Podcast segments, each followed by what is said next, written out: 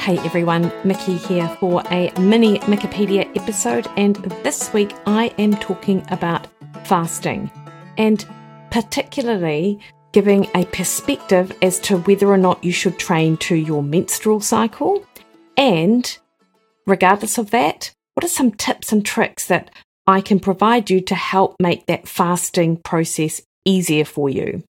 So, first and foremost, the obvious question can you fast if you're a woman? You absolutely can.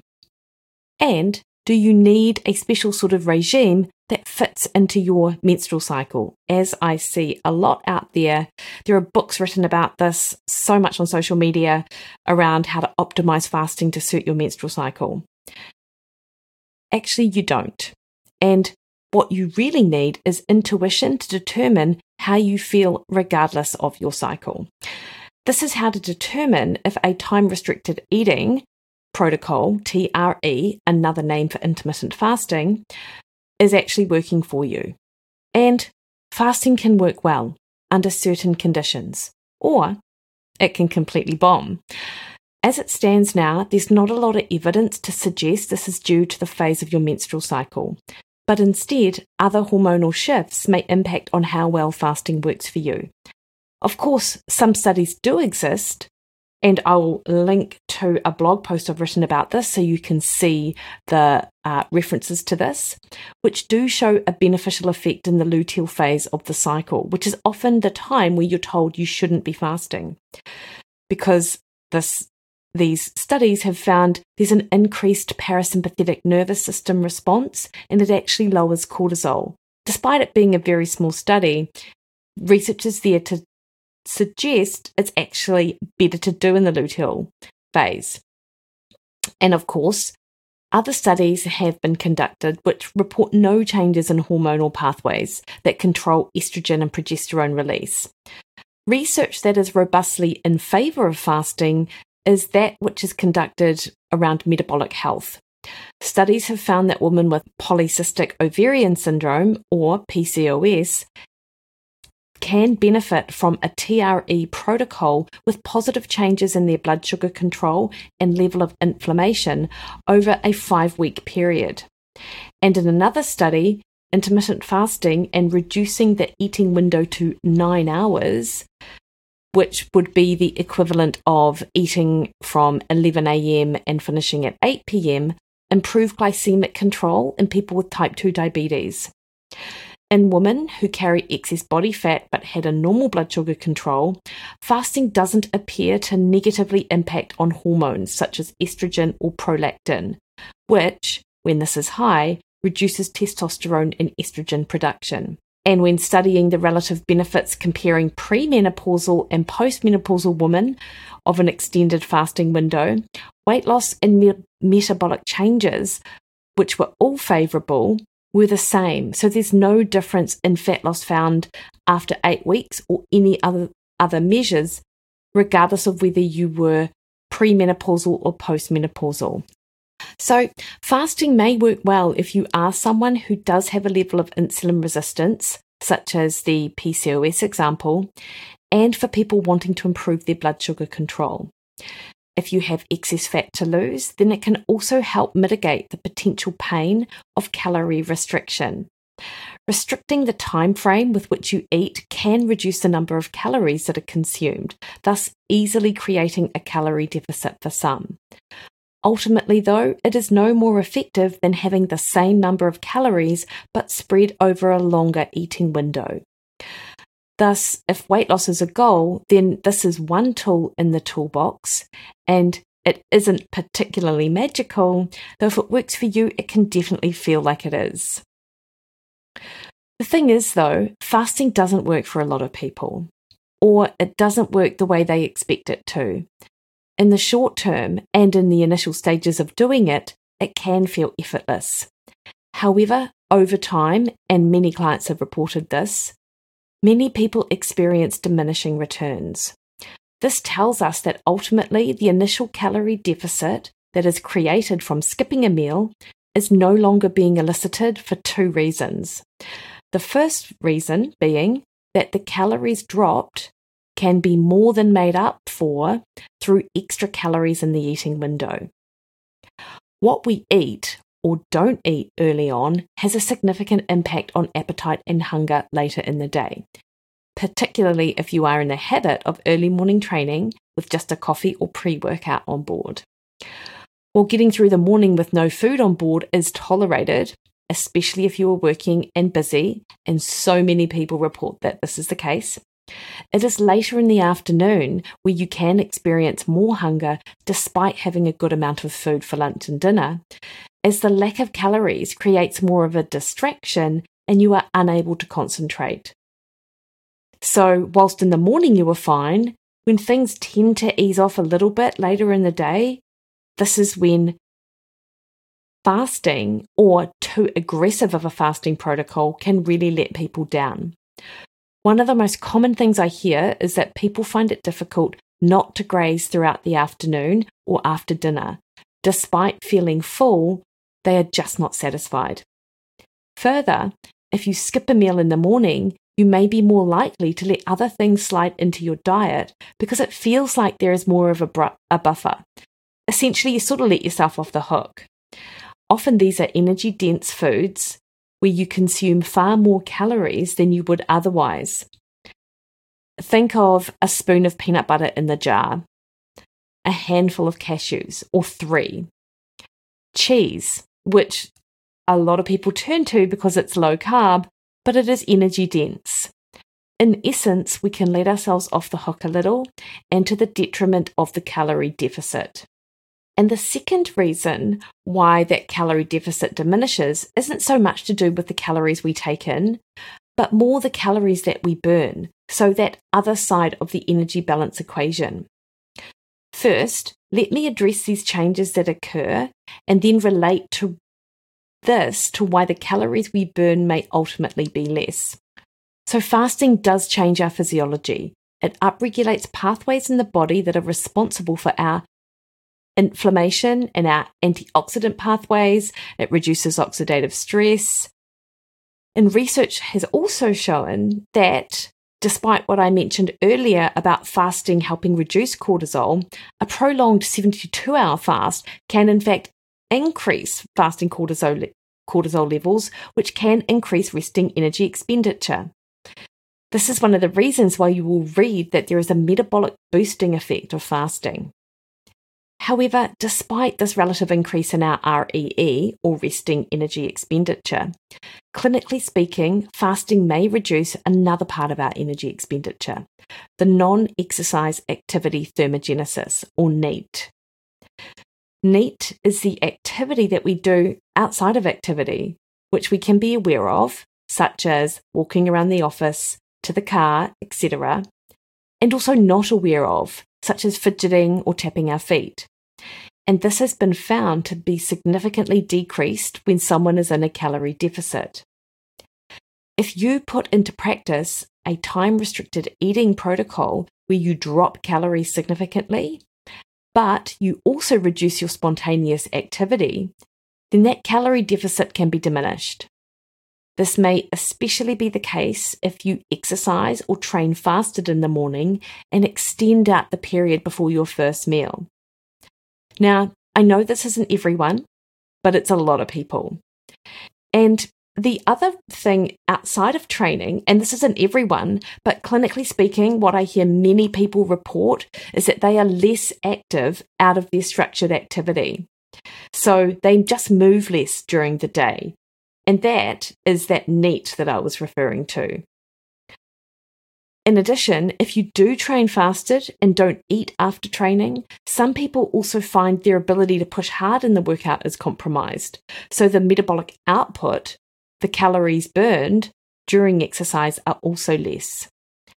Combination of these two factors that I just talked you through, both the eating more calories than you intended or doing less activity than you planned has a net effect of being a stable energy balance, and therefore you're not in a deficit and you will not lose weight. People can also experience a disruption in their sleep. This may further impact their motivation for activity. And this is due to the release of melatonin, our sleep hormone, which while it might not might not change its diurnal pattern, meaning it still increases and decreases as we would expect, studies have shown that it may delay the inc- the release of melatonin by about 81 minutes. So this will increase the time it can take to fall asleep. As always, more research needs to be conducted in the hormonal side of things. However, the potential change can result in changes in your motivation and desire to be as active as you might normally. And this can completely compound the impact that you experience on your ability to be active and the changes in NEAT. So, these changes can occur that change how you feel and how you respond to a fast, including the appetite changes, the energy changes, and the physiological changes that then determine whether this will be a successful strategy for fat loss. It doesn't have to be detrimental to your cycle, though, and if anything, the research conducted, as I suggested earlier, might actually say the opposite. So, the changes that occur that change how you feel and how you respond to a fast. And these include the appetite changes, the energy changes, and the physiological changes. Isn't necessarily related to your menstrual cycle, but it's actually just common phenomena that happen to people who embark on a time restricted eating protocol. Not everyone, but certainly the people where this isn't successful. So, what I want to do is help share some tips that allow you to better improve your success with this method if you want it or choose to use it and develop an individual tolerance for it. And when I say tolerance, what I mean to say is that, you know, fasting is this additional stress on the body. So if you layer fasting onto a hectic and busy schedule, a disrupted sleep pattern or too many late nights and early mornings, a demanding exercise or training regime, then it can backfire pretty quickly. Because, as with anything, more stress doesn't necessarily make us more resilient if it ends up being more than we can handle over time. So, if you want to make it work, here are some tips. First, remember there is no ideal fasting protocol to work with you, your age, or your menstrual cycle. So, my best advice is to implement something and then evaluate over the course of a couple of weeks. Setting the scene for a fasting protocol can also be helpful, especially if you are one of the majority of, of us who have an eating window that extends beyond 15 hours. Think a latte at 6 a.m. and then finishing the night with a cup of tea and a biscuit at like 9 o'clock. So, this does mean putting some preparation work in before doing the fasting or the time restricted eating protocol to optimize your chance of success. The first thing to do is to cut snacking out of your day. As one of the pitfalls for some is this increase in calories outside of meal times through grazing during the afternoon, you are better knocking that habit on the head first so you don't have the expectation to snack and inadvertently take on more calories outside of meal times than you would otherwise. This will involve some discipline, especially if you are used to snacking at certain times of the day. So it will be a little bit of white knuckling it initially, but you will adjust.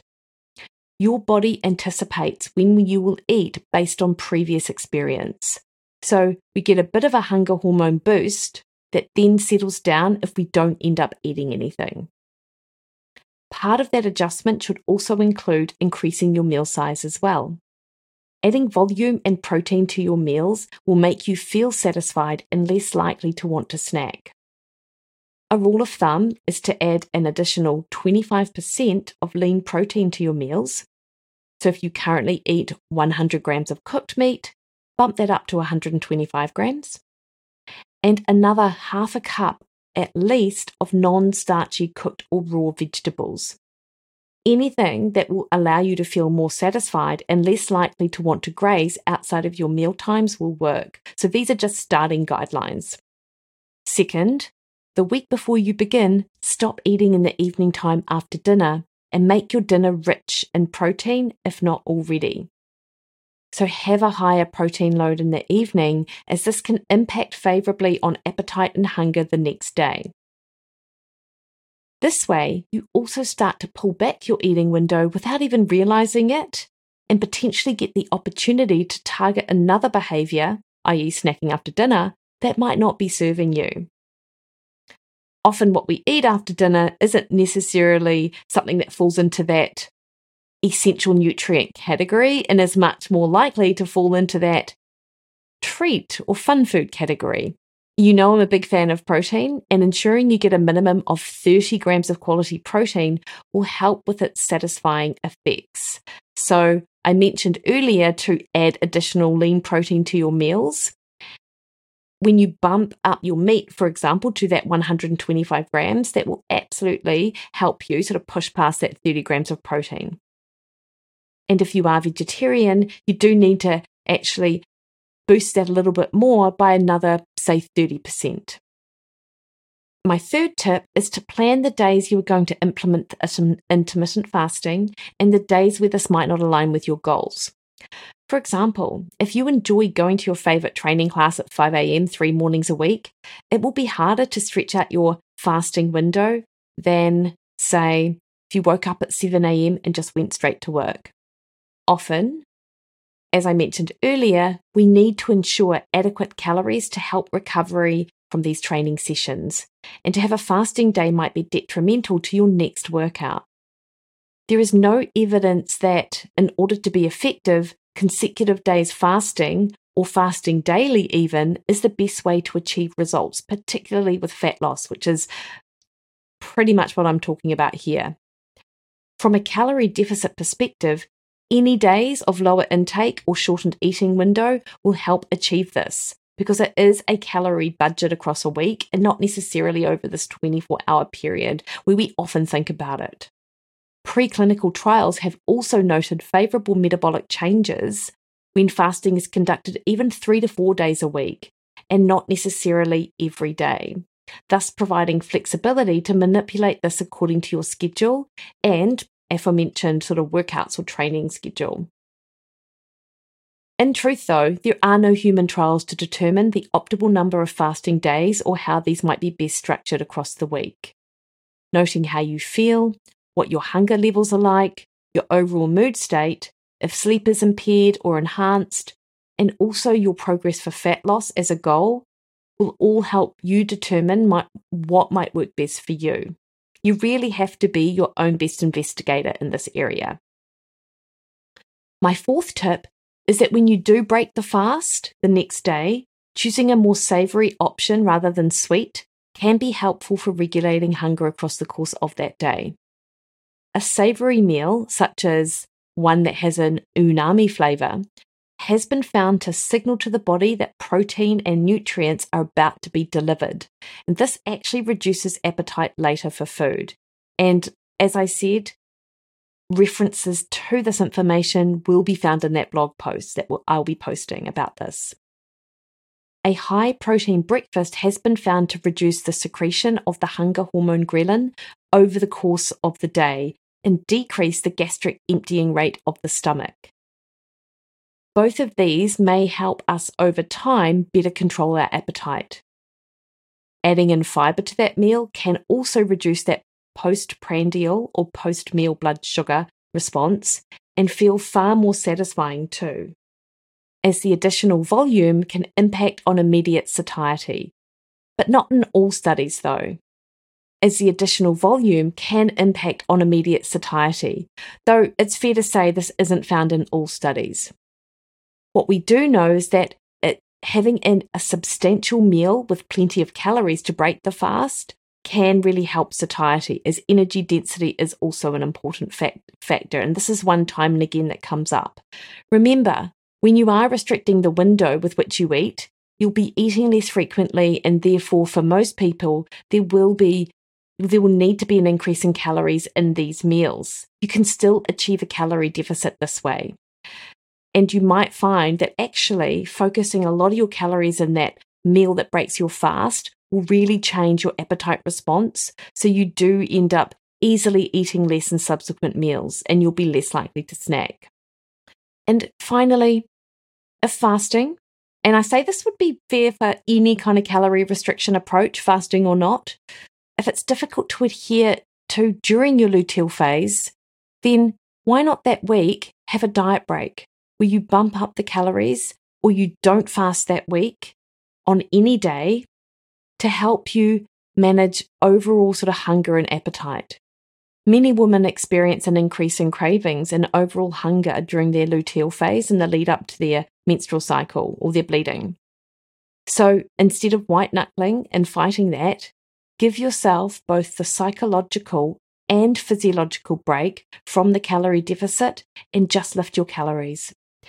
These can be both from carbohydrate or fat calories and might only be about 10 or 20% of overall intake, but it will help you align the food that you eat with your appetite and you'll feel better.